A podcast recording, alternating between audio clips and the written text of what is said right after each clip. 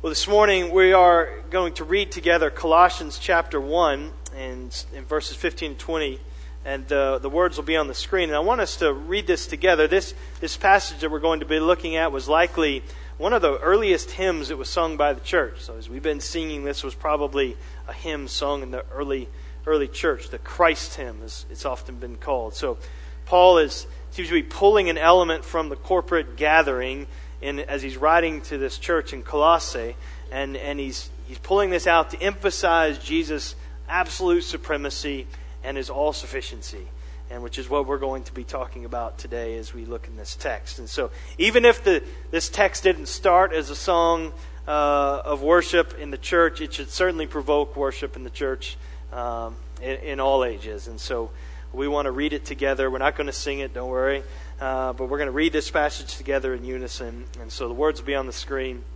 And let's read it together. With, would you with now? He is the image of the invisible God, the firstborn of all creation.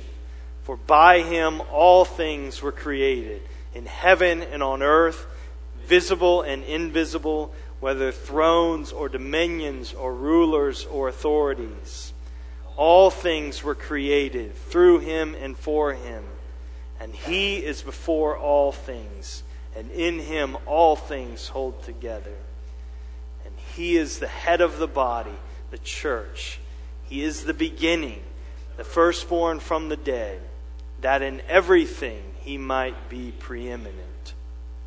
And in him all the fullness of God was pleased to dwell, and through him to reconcile to himself all things whether on earth or in heaven, making peace by the blood of his cross. Amen. Well, this morning we're continuing uh, through our study of what is essentially the core of Christianity. And we're looking at this 600 or so year old uh, creed, the Apostles' Creed, to give us some framework for this study, something uh, that we'll be in for the next uh, probably nine weeks or so. And again, the Apostles' Creed, it's giving us sort of the hard edges of Christianity. It's this shorthand summary of essential core uh, teachings of Christianity, what we as Christians believe. This is what creed means. It's the Latin word credo, I believe. So this is telling us what we believe. It doesn't tell us everything that we believe, but, but it tells us what is certainly essential. So, as we said earlier, all Christians believe more than is contained in this creed, but none believe less. And so, remember, the, the Bible is primary. This is the, this is the authoritative source uh, of, of truth. But the creed is this very reliable, we've been talking about it like a zoomed out map. And it helps orient us to the, to the terrain of the Scripture and what the Scripture teaches about uh, about Christ, about God the Father, about God the Son, about the Holy Spirit. And so the, the core of what Christianity is. And so today we come to the second line of the Creed, which is also the second section in the Apostles' Creed. And what stands out as we're reciting this creed together each week as we're in this series, I think one of the things that stands out is how much real estate within this creed is devoted to the person and work of Jesus Christ. So he is, he is undeniably the star of the Apostles' Creed. And so there are 110 words in our English version that we've been reciting together each week. And 88 of those words are directly confessing what we believe about the triune God God the Father, God the Son, God the Holy Spirit. Of those 88 words speaking directly of, of God, 12 of those are used in reference to God the Father, 6 uh, to the Holy Spirit, and the other 70 refer directly to Jesus Christ, his person, his work. And so you can see that emphasis. And I would argue that the remaining 22 words of the Apostles' Creed are, are confessing what was accomplished by Christ forgiveness of sins, the church, uh, this resurrection hope, eternal life. I mean, these are, these are spilling out what, of, what Jesus has done and uh, because of who he is. And so we desperately need, brothers and sisters, the clarity of this creed when it comes to uh, the person and work of Jesus Christ. Because there is a lot of confusion that abounds in the church today and, and outside the church, obviously, in our, in our day.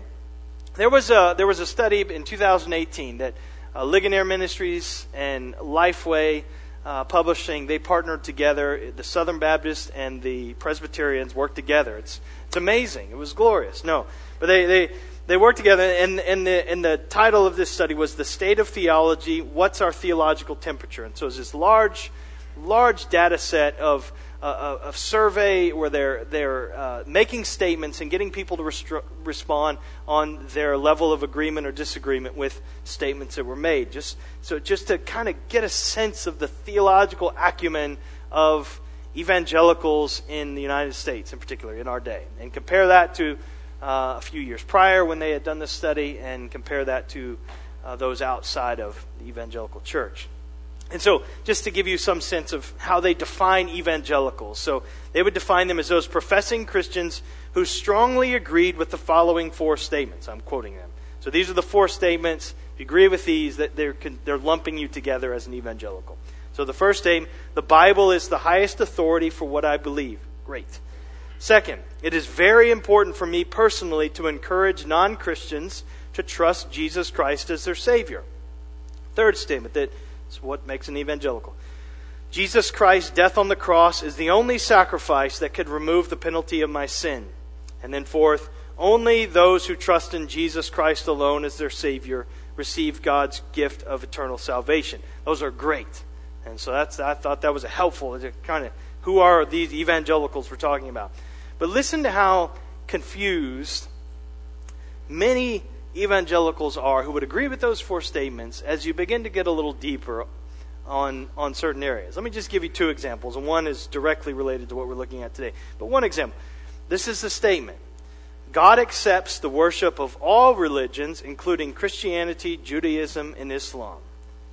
37% of evangelicals, those who agreed to those first four statements, strongly agreed with that statement. Another 14% somewhat agreed. 7% were unsure. So less than half of professing evangelicals that were surveyed here uh, disagreed at any, in any way with that statement. That's, that's troubling. But listen to this. Here's the statement Jesus is the first and greatest being created by God. 73% of evangelicals strongly agreed with that statement. Another 5% somewhat agreed. Only 14% strongly disagreed with it. Now, in an earlier question, there's this lengthy survey with many statements, and there's a lot of data there to kind of wade through. But in an earlier question, respondents overwhelmingly agreed with the biblical statement on the Trinity. And yet, clearly, there is still this confusion about who Christ really is since so many agree with what is essentially uh, the, what the Jehovah's Witnesses would say about the person of Jesus Christ. And so I say all that to get to. I said, well, kind of sprinkling some reasons why I think it's good for us to study creeds like this and, and uh, kind of defend myself in preaching a series like this. But I bring another, another reason it's helpful for us to study the Apostles' Creed and other historic creeds of the church is, is because it helps us to refute error. This is one of the most fundamental reasons why creeds ever began in the first place. And we'll talk about one of those creeds a little bit later in the message, the Nicene Creed. But, but it, it's to help us to, to see error and to respond to it by upholding the standard of orthodoxy, this, this large, large scale map uh, orients us to the terrain of the Bible and what the Bible teaches us about the Christian faith, but by upholding the standard of orthodoxy, of truth, of what Christians believe, we're also drawing clear lines of distinction with those things that we do not believe, with unorthodox teaching. And nowhere is this more important than when it comes to talking about Jesus Christ, is it? And we are Christians. We are, I'm a Christian pastor. I'm going to be talking about Jesus Christ. What, what is it that we're professing to believe when we say the name of Jesus Christ? Clearly, there's a lot of confusion, and, and, and, and, and we'll talk about why that may be. Listen to this quote from Martin Luther, the great Protestant reformer. He says, If anyone stands firm and right on this point, that Jesus Christ is true God and true man, who died and rose again for us, all the other articles of the Christian faith will fall in place for him and firmly sustain him. On the other hand, I have noted that all errors, heresies, idolatries, offenses, abuses, and ungodliness in the church have originally arisen because this article or part of the Christian faith concerning Jesus Christ has been despised or lost. Clearly and rightly considered, all heresies militate against the precious article of Jesus Christ. I say that to just show you the importance of being clear on who Jesus is and what he has come to do. And this is where we're going to spend the next, uh, this week and, and five weeks that follow. Half of the 12 weeks that will be in the Apostles' Creed will be devoted to Jesus Christ.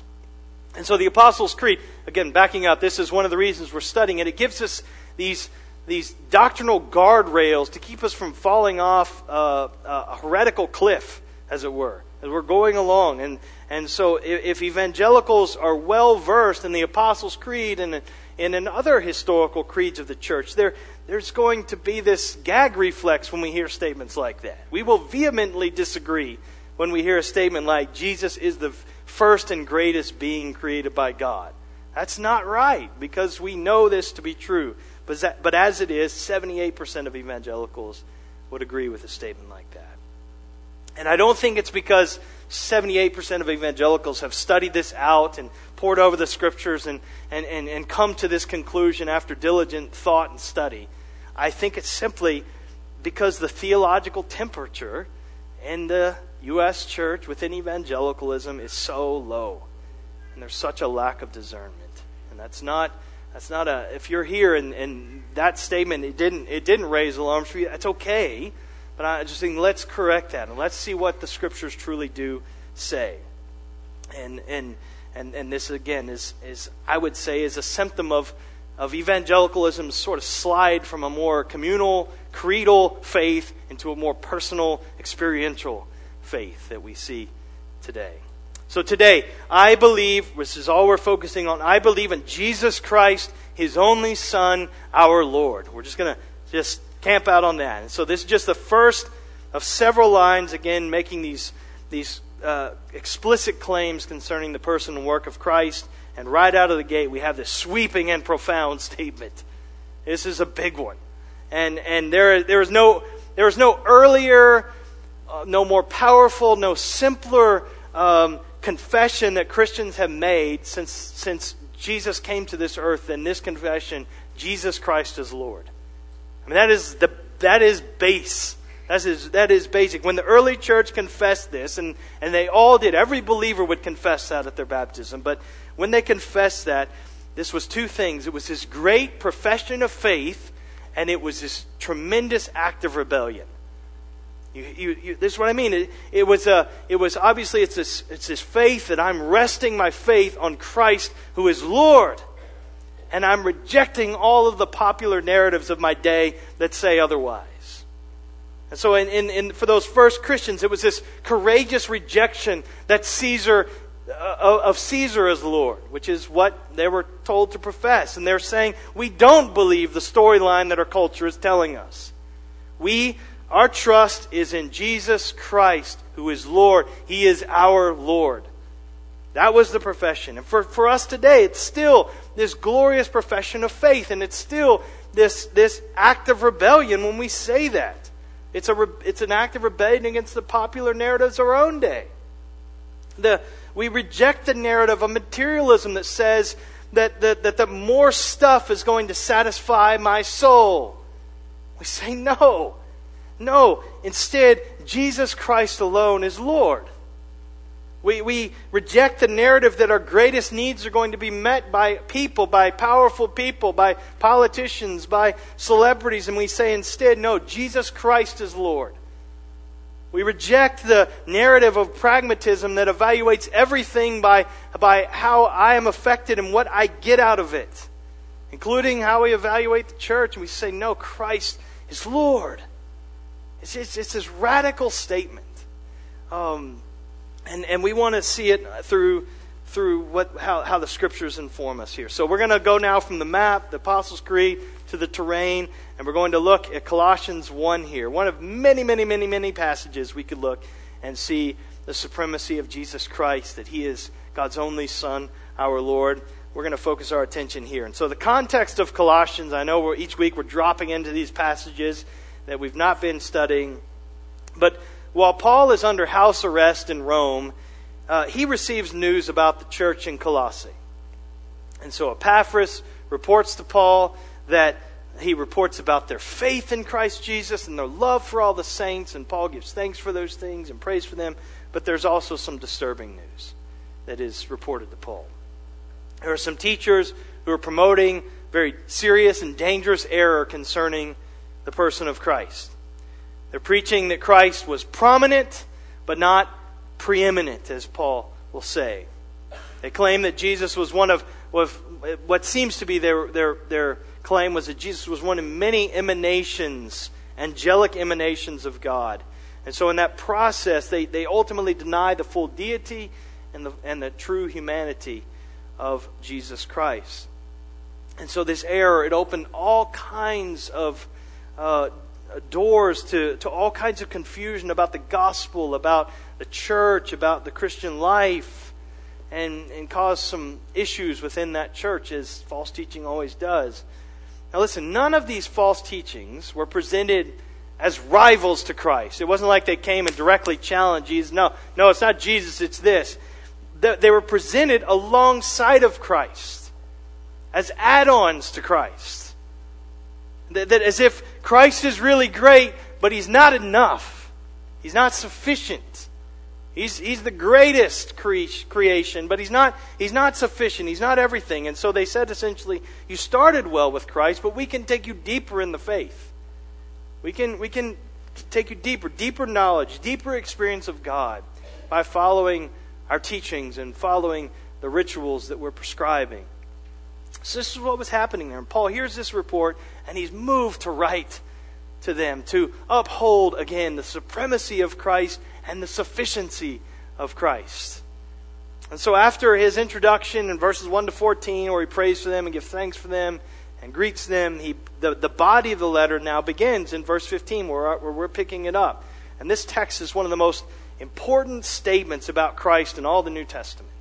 It's huge.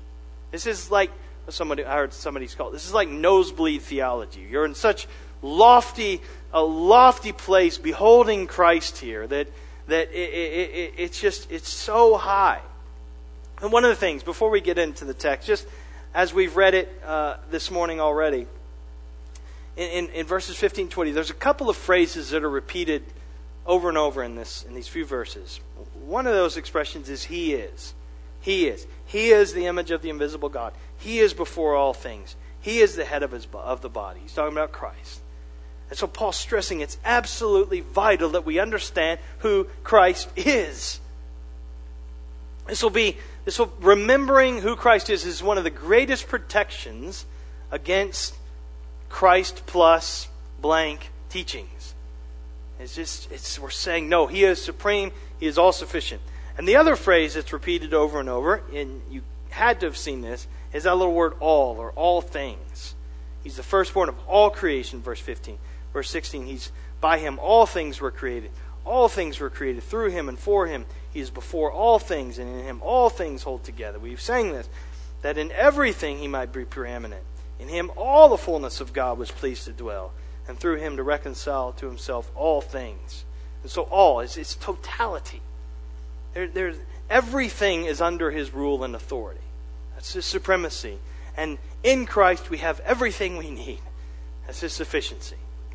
And so, let's, let's dive in. Let's walk through these, these verses uh, briefly this morning. And the first thing that we're going to see, just the beginning of verse 15, I want us to see his deity. We're going to see his deity, his supremacy, his sufficiency. His deity. Jesus is totally or fully God. That is clear in this passage. We can't waffle on this. Excuse me. The creed is clear when it says that he is God's son his only son. This is saying he is God. He is Lord. So in relation to God, Colossians 1:15, Christ is the image of the invisible God. So he makes the unseen God visible. He, he manifests the invisible God to us. That's, That's what he's saying when he's using this word image. And notice he didn't become this image, he simply is the image. He is the image of God, meaning this isn't primarily about his incarnation. No, I, I don't say that's unrelated, but this is who he is in his eternal essence. He is the image of God. He is the eternal Word, the expression, the manifestation of God. This is about the very nature of God which Christ has already has always possessed. That's what this is saying. Of course, we, we hear words like image of God, and we've been studying through Genesis over the since starting in January. And we know that we are made in God's image. We are image bearers of God. Genesis 1 26 and 27. So, how is this statement affirming how is it affirming Christ's deity with the Father? I mean, we're image bearers and we're not God. So, how is this upholding the fact that Jesus is God? Well, we are say, said to be made in the image of God. Again, Christ, however, is the image of God. He is. Yes, we bear likeness to God. We are made by God as re, re, uh, rational beings. We have intellect. We have emotions. We have we have volition. These are ways in which we uh, have likeness, resemblance to God. We are finite image bearers. So we, we bear his image in this limited sense as, as creatures. And that's something unique to humans compared to all other creatures that God has made. But Christ is this uncreated, eternal, infinite image of God in an absolute sense. We don't bear God's likeness in oh, those incommunicable attributes of, of omniscience and omnipotence and, and uh, omnipresence and, and on and on and on. But Christ does. Anything you could say of God, you could say of Jesus. He is, he is this infinite image of God. John 1 1. In the beginning was the Word, and the Word was with God, and the Word was God. He was in the beginning with God. So to call Christ the image of God is to equate him with God. At the Last Supper, in John 14, or John 4, excuse me, Philip, uh, John, excuse John 14, Philip said, Lord, show us the Father, and it is enough for us. John 14, 19, Jesus said, Have I been with you so long, and you still do not know me, Philip? Whoever has seen me has seen the Father. How can you say, Show us the Father? Jesus is affirming He is God. He is the image, He's the manifestation of God. You've seen Him, you've seen the Father. That's not eliminating any distinction between within the Godhead of Father, Son, and Spirit, but He's saying they're one in essence and always have been. I mean, something Brooke and my kids will say to me at times after I do or say something, usually after I make some sarcastic comment, they'll say, Okay, Chuck. Now, if you don't know me, Chuck is my dad. And my, my, all, all of his grandkids call him Chuck. There's a long story there, and they don't call him grandpa or anything like that. But they're saying that what I'm doing or saying, again, usually some sarcastic comment, it reminds them of my father. Um, and so, but, but you can never say that whoever sees me has seen my father. You couldn't say that. That's not a true statement. I can't claim that. We have, we have similarities. We may say some of the same things at times. We may do some of the same things. We may have physical uh, appearances that are similar, but I am not a perfect image manifestation of my dad. We are not of the same essence. But Jesus is claiming far more than a resemblance to his father. You know, saying, oh, we have some similarities. We have some of the same ticks. We, we, there's, there's something about us that's very similar. That's not it. He's declaring himself to be God. Fully, totally God. And yes, we'll see next week, truly man. And we'll talk about the incarnation next week. But Hebrews 1 3, there's so many passages we could look at. But Hebrews 1 3, He is the radiance of His glory, the exact representation of His nature, and He upholds all things by the word of His power. So this is this is such uh, this is not a point we can uh, belabor and this is is not pedantic. This is critical, brothers and sisters. Our salvation depends upon this truth, the deity of Jesus Christ. It's been famously said, Bishop Moule wrote in a forward to another book, he said, A Savior not quite God is a bridge broken at the farther end. So this is, this is essential, essential truth. Second thing that's very clear in this passage is the supremacy of Jesus. The supremacy of Jesus. And so, so first thing, with his deity, uh, Jesus is totally God. So the second statement, as God, Jesus totally reigns over all things. Uh, it's sort of redundant to say that. But, but his supremacy, it's unlimited, it's unrivaled. This is that all, all, all. We see, we see it in several powerful statements here, though, in Colossians 1. Start, look, at verse 15 again. Is the image of the invisible God, the firstborn of all creation. Now, at first, we read that and we think, well, it sounds like he's actually part of God's creation. Maybe that statement that 78% of evangelicals agreed to is actually true. Um, it's like God created a whole bunch of stuff, uh, but the very first thing He created was Jesus Christ. Is that what He's saying by He's the firstborn of creation, of all creation? So Jesus is the first and greatest being ever made. That was that statement we took issue with earlier. That's not at all what's being said here. It's not. And I'm not trying to stretch the language to say this is the plain meaning of the text.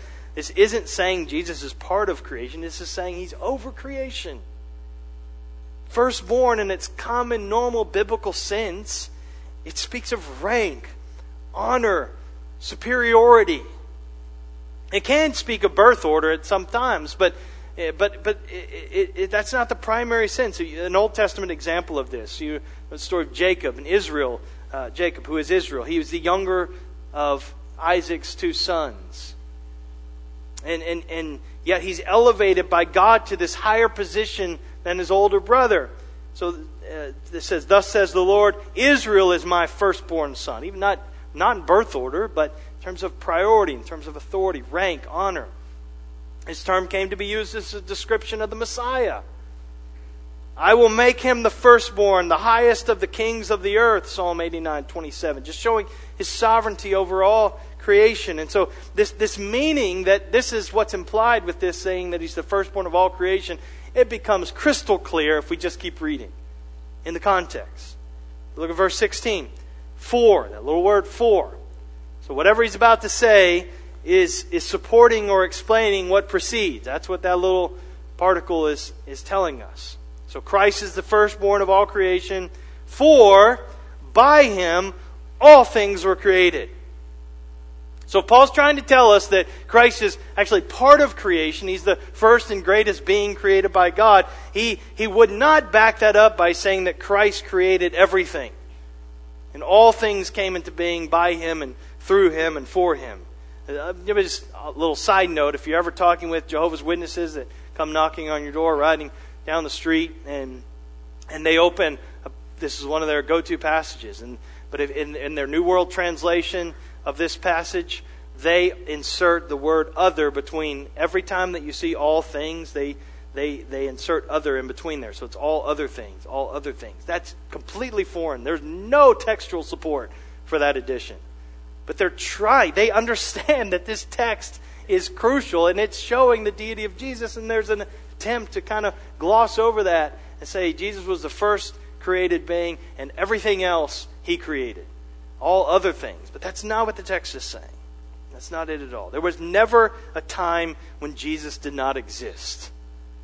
He was not made. There was never a time when God said, you know, let us or let me make Jesus. No. There, there was a time when you and I didn't exist. There was a time when Adam and Eve didn't exist. There was a time when this earth, when the whole universe did not exist.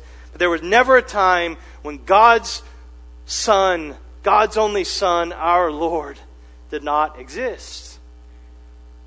The Nicene Creed, which is another very early Christian creed, it makes this even clearer than the Apostles' Creed. There was a big controversy going on at that time in the fourth century, the Arian controversy, and there was this teacher Arius who was teaching that Jesus was uh, a, created, great created being, the first created being, much like the Jehovah's Witnesses teach today, and and that, that God the Father was the only supreme being, and and the Son was His first creation, above create all other creation, but still a creature. And so there was this big council called, Constantine called believers together and theologians and pastors together, and they, they conferred, and, and out of that came what's called the Nicene Creed. And this is, you can see they're expanding upon the Apostles' Creed to make this even clearer what the Scriptures teach. This is how they word it. We believe in one Lord, Jesus Christ, the only Son of God, eternally begotten of the Father. God from God. Listen to this. God from God, light from light, true God from true God. Begotten, not made, of one being with the Father. Through him all things were made. Now there's there's a lot there, and there's a lot that we talking about eternal eternally begotten. We can't go there today. Um, but why does all this matter? Why, why labor this point? Why, do any of these distinctions really make a difference? Trust me, they matter. They do. Because if Jesus is just another part of the creation that, that of God's creation that He made, we better not worship Him. We talked about idolatry a lot last week, and idol, idolatry it's when we take something that God made and we and we treat it like it's God. We try, we try and tap real meaning in life from it. We, we, we, we look to it for our hope and, and happiness, our, our safety, our security, our significance. We, we trust it. We depend upon it. We cling to it. We order our lives by it. And the results of idolatry are always disastrous. As we said, our idols always eat us alive.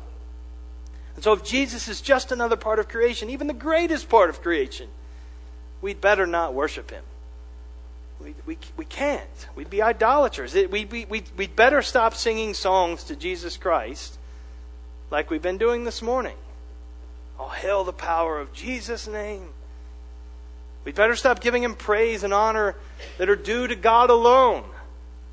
We'd better stop trusting him, hoping in him, resting in him. But if he's God, and he is, if he's the image of the invisible God, the firstborn of over all creation, then we'd better worship away. We, we, we'd better trust our lives to him. I mean, we, you can, we can never get too carried away in worship and trust of Jesus if he, in fact, is the firstborn of all creation. If he is Lord, if he is the image of the invisible God, he's infinite. You cannot trust him too much. You cannot think too highly of him. You can't praise him too much if this is who he is. You, you cannot love him too much. You cannot rely upon him too much. You cannot listen to him too much. You can't obey him too much. You, you can put all your eggs in that basket. We, we, we just back up the truck. It's all in with Jesus. So, so this, is, this, is, this is some of the implications. All right, let's keep going. What else does Paul say about Jesus' unrivaled supremacy. Verse 16 For by or in him all things were created, in heaven and on earth, visible and invisible, whether thrones or dominions or rulers or authorities, all things were created through him and for him. So there's a lot said there, and I just have to summarize, but all all creative plans and powers of God reside in Christ. We're saying they're created by him or in him. And he's also the agent of creation through him. So we could say Jesus is both the architect and the builder of creation. John 1 3, all things came into being through him, and apart from him, nothing came into being that has come into being. And not only that, Christ is the goal of creation. All things have been created for him. It's all, it's all for his glory. So, so you, you can see how Jesus, as, as the firstborn of, of all creation, he's supreme over creation. Not part of it. I mean, how many of you are firstborn kids? Raise your hand. Don't be embarrassed. I don't like first. No, just kidding. Uh, um, I was not. But I have news for you. Your younger siblings, if you had any, if you had a younger brother, sister, multiple, they were not created through you or by you. You had nothing to do with it. Some of you were probably still in diapers when they were conceived. Uh, no involvement, no idea what's going on. And your little brother, sister wasn't created through you, and, the, and they weren't created for you. Your parents didn't have another child because you were lonely or something like that. I don't think that's it, or wasn't for your glory. But, but listen to what listen to what verse 16 is saying. And this is again pointing back to the, the profound statement Jesus is firstborn of all creation. Jesus, as the firstborn of all creation, is, is worthy of unique honor since all things have been created by him, through him, and for him. And there's even more. Verse 17. We see that Jesus is he's before all things. That clearly places himself places him outside of the realm of created beings. He he's pre-existent to creation. And he's the sustainer of all things. In him all things hold together. He's the divine glue that holds everything together. The creation which had its beginning in Christ's creative work is also it continues to exist because of him. That's what he's saying. So if Jesus stops holding the molecules of your life together right now, you will die. If he, if he stops holding photons and electromagnetic radiation together, light will just cease to exist. If, if he stops sustaining all things, the universe will just not be. That's what he, this is how this is not impersonal forces that hold all things together. It's Christ. It's Christ who holds everything together. He is supreme over all. He, he totally reigns over everything. He's greater than everything. He created everything. He sustains everything. He's before everything, and there are no exceptions. Verse 16, you see, there's this list that's rattled off things in heaven and on earth, visible and invisible, whether thrones or dominions or rulers or authorities, and you could go on and on and on. And then he, finally, all things. All things. This is what it means to be the Lord. Jesus Christ, God's only Son, our Lord. He has power, authority over everything, total supremacy. And the Colossians, they had been infected with this false teaching, this virus, where, where they thought that there were these competing powers with Christ because of he was one of these emanations, angelic emanations of God, that there were other spirit beings that were sort of other forces out there. They trusted in Christ, but there were other evil spirits and forces that were in competition with Jesus. This is what they were beginning to think and buy into. it. they, so they felt they had to placate those other forces through rituals and teachings and things like that. So, so we can look at that and say, well, that's, that's, that's idiotic. Listen, that, that infection is still present in the church today. Now, it, it, may not be that it shows up in you know chants and burning incense when you walk into a room, or or uh, burial rituals or something like that. But we can live in fear of unseen, uncontrollable forces that seem to have great power in the world and in our lives. It, it, uh, we see this in ourselves if we're honest. We, we, ha- we feel like we have to do things a certain way. We, we, we have to make just the right decisions. We have to get just the right information. We, we have to avoid anything that may disturb this balance. And so we can get we can get very stressed out, we might say, over forces that are outside of our control. And we're trying to hold all things together. We're trying to deal with that. And so we can become afraid when we fail to do so. We can get angry with other people when others disrupt that. But listen, if we really believe that Jesus Christ is God's only Son, our Lord, we don't have to hold all things together. Jesus holds all things together, brothers and sisters. And we can rest in Him.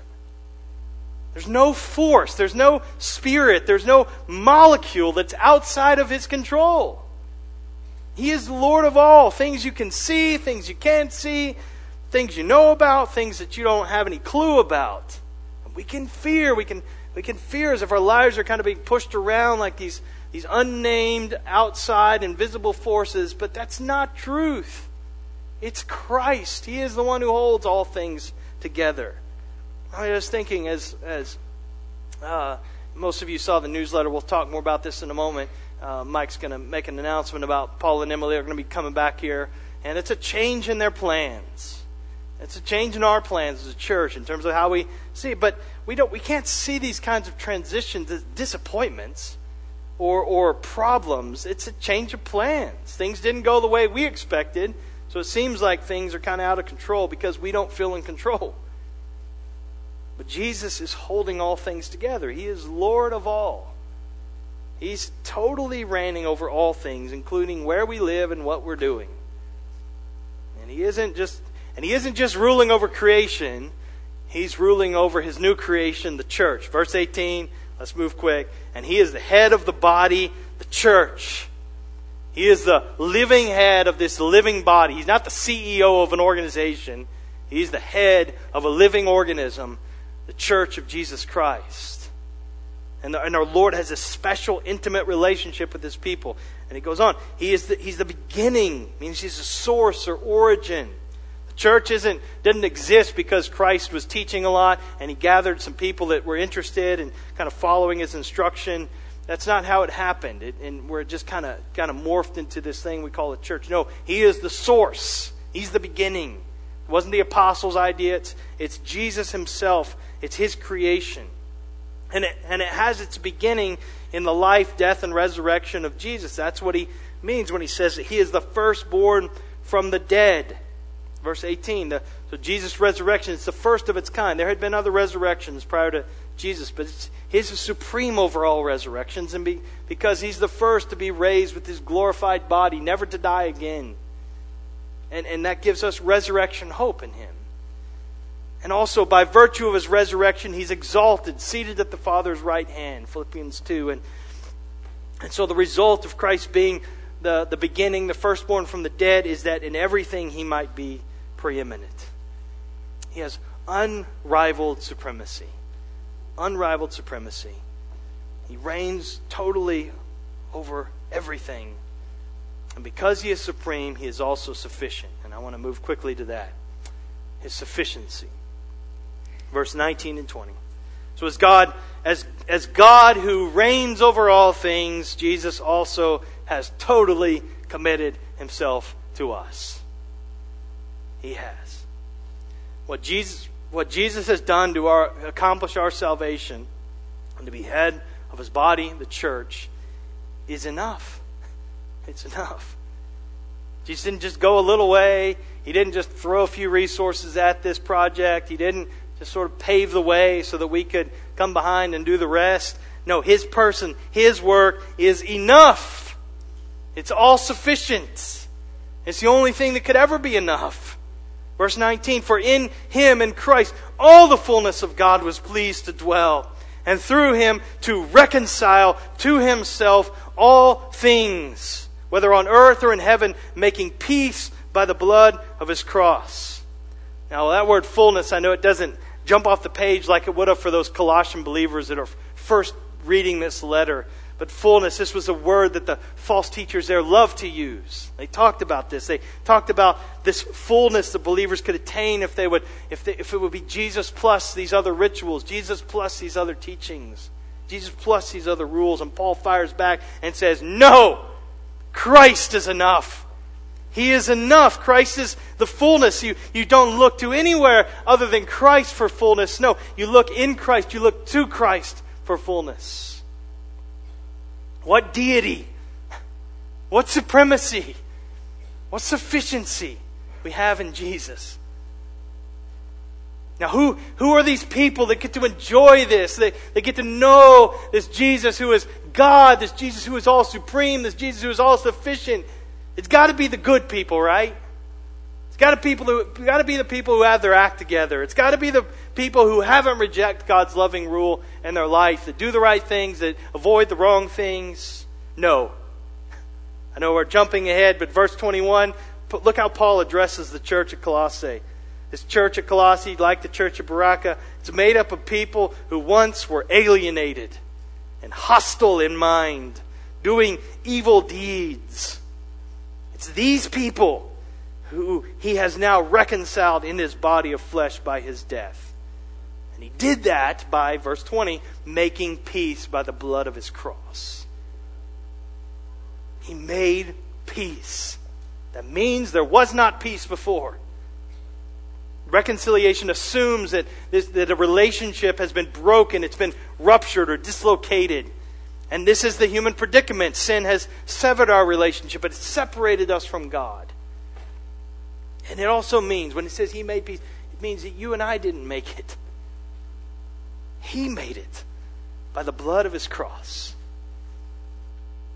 Anytime a relationship is, is broken, I mean, really broken, somebody has to pay for it in order to repair it. We take a very simple illustration, something like theft. Let's just say one of you steals $1,000 from me today. I don't have $1,000 on me. I never have $1,000 on me. So don't get any funny ideas or anything. But if I did have $1,000 and if you did steal it from me, and if I wanted to be reconciled, if I wanted to to have peace in that relationship, one of us is going to be out $1,000. Right? You're going to have to pay me back, or I'm going to just have to accept the fact that I'm out $1,000. But something has been broken. Someone has to pay. There's a debt that has to be paid down.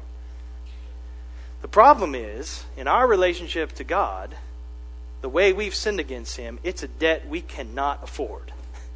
It is, we can't even get close. It's an infinite debt that we owe because of our sin.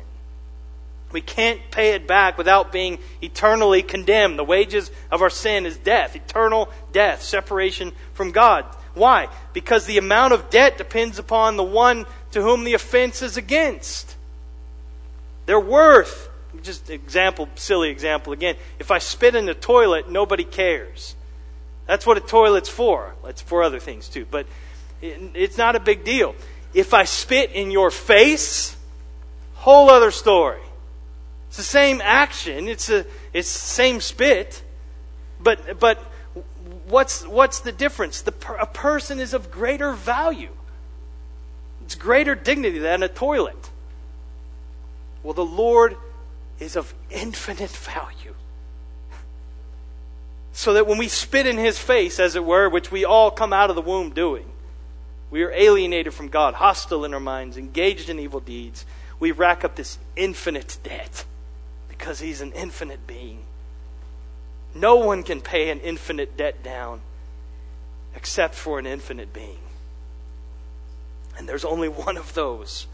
So God the Father so loves us that He, he sends His only Son to pay the debt of those who spit in His face.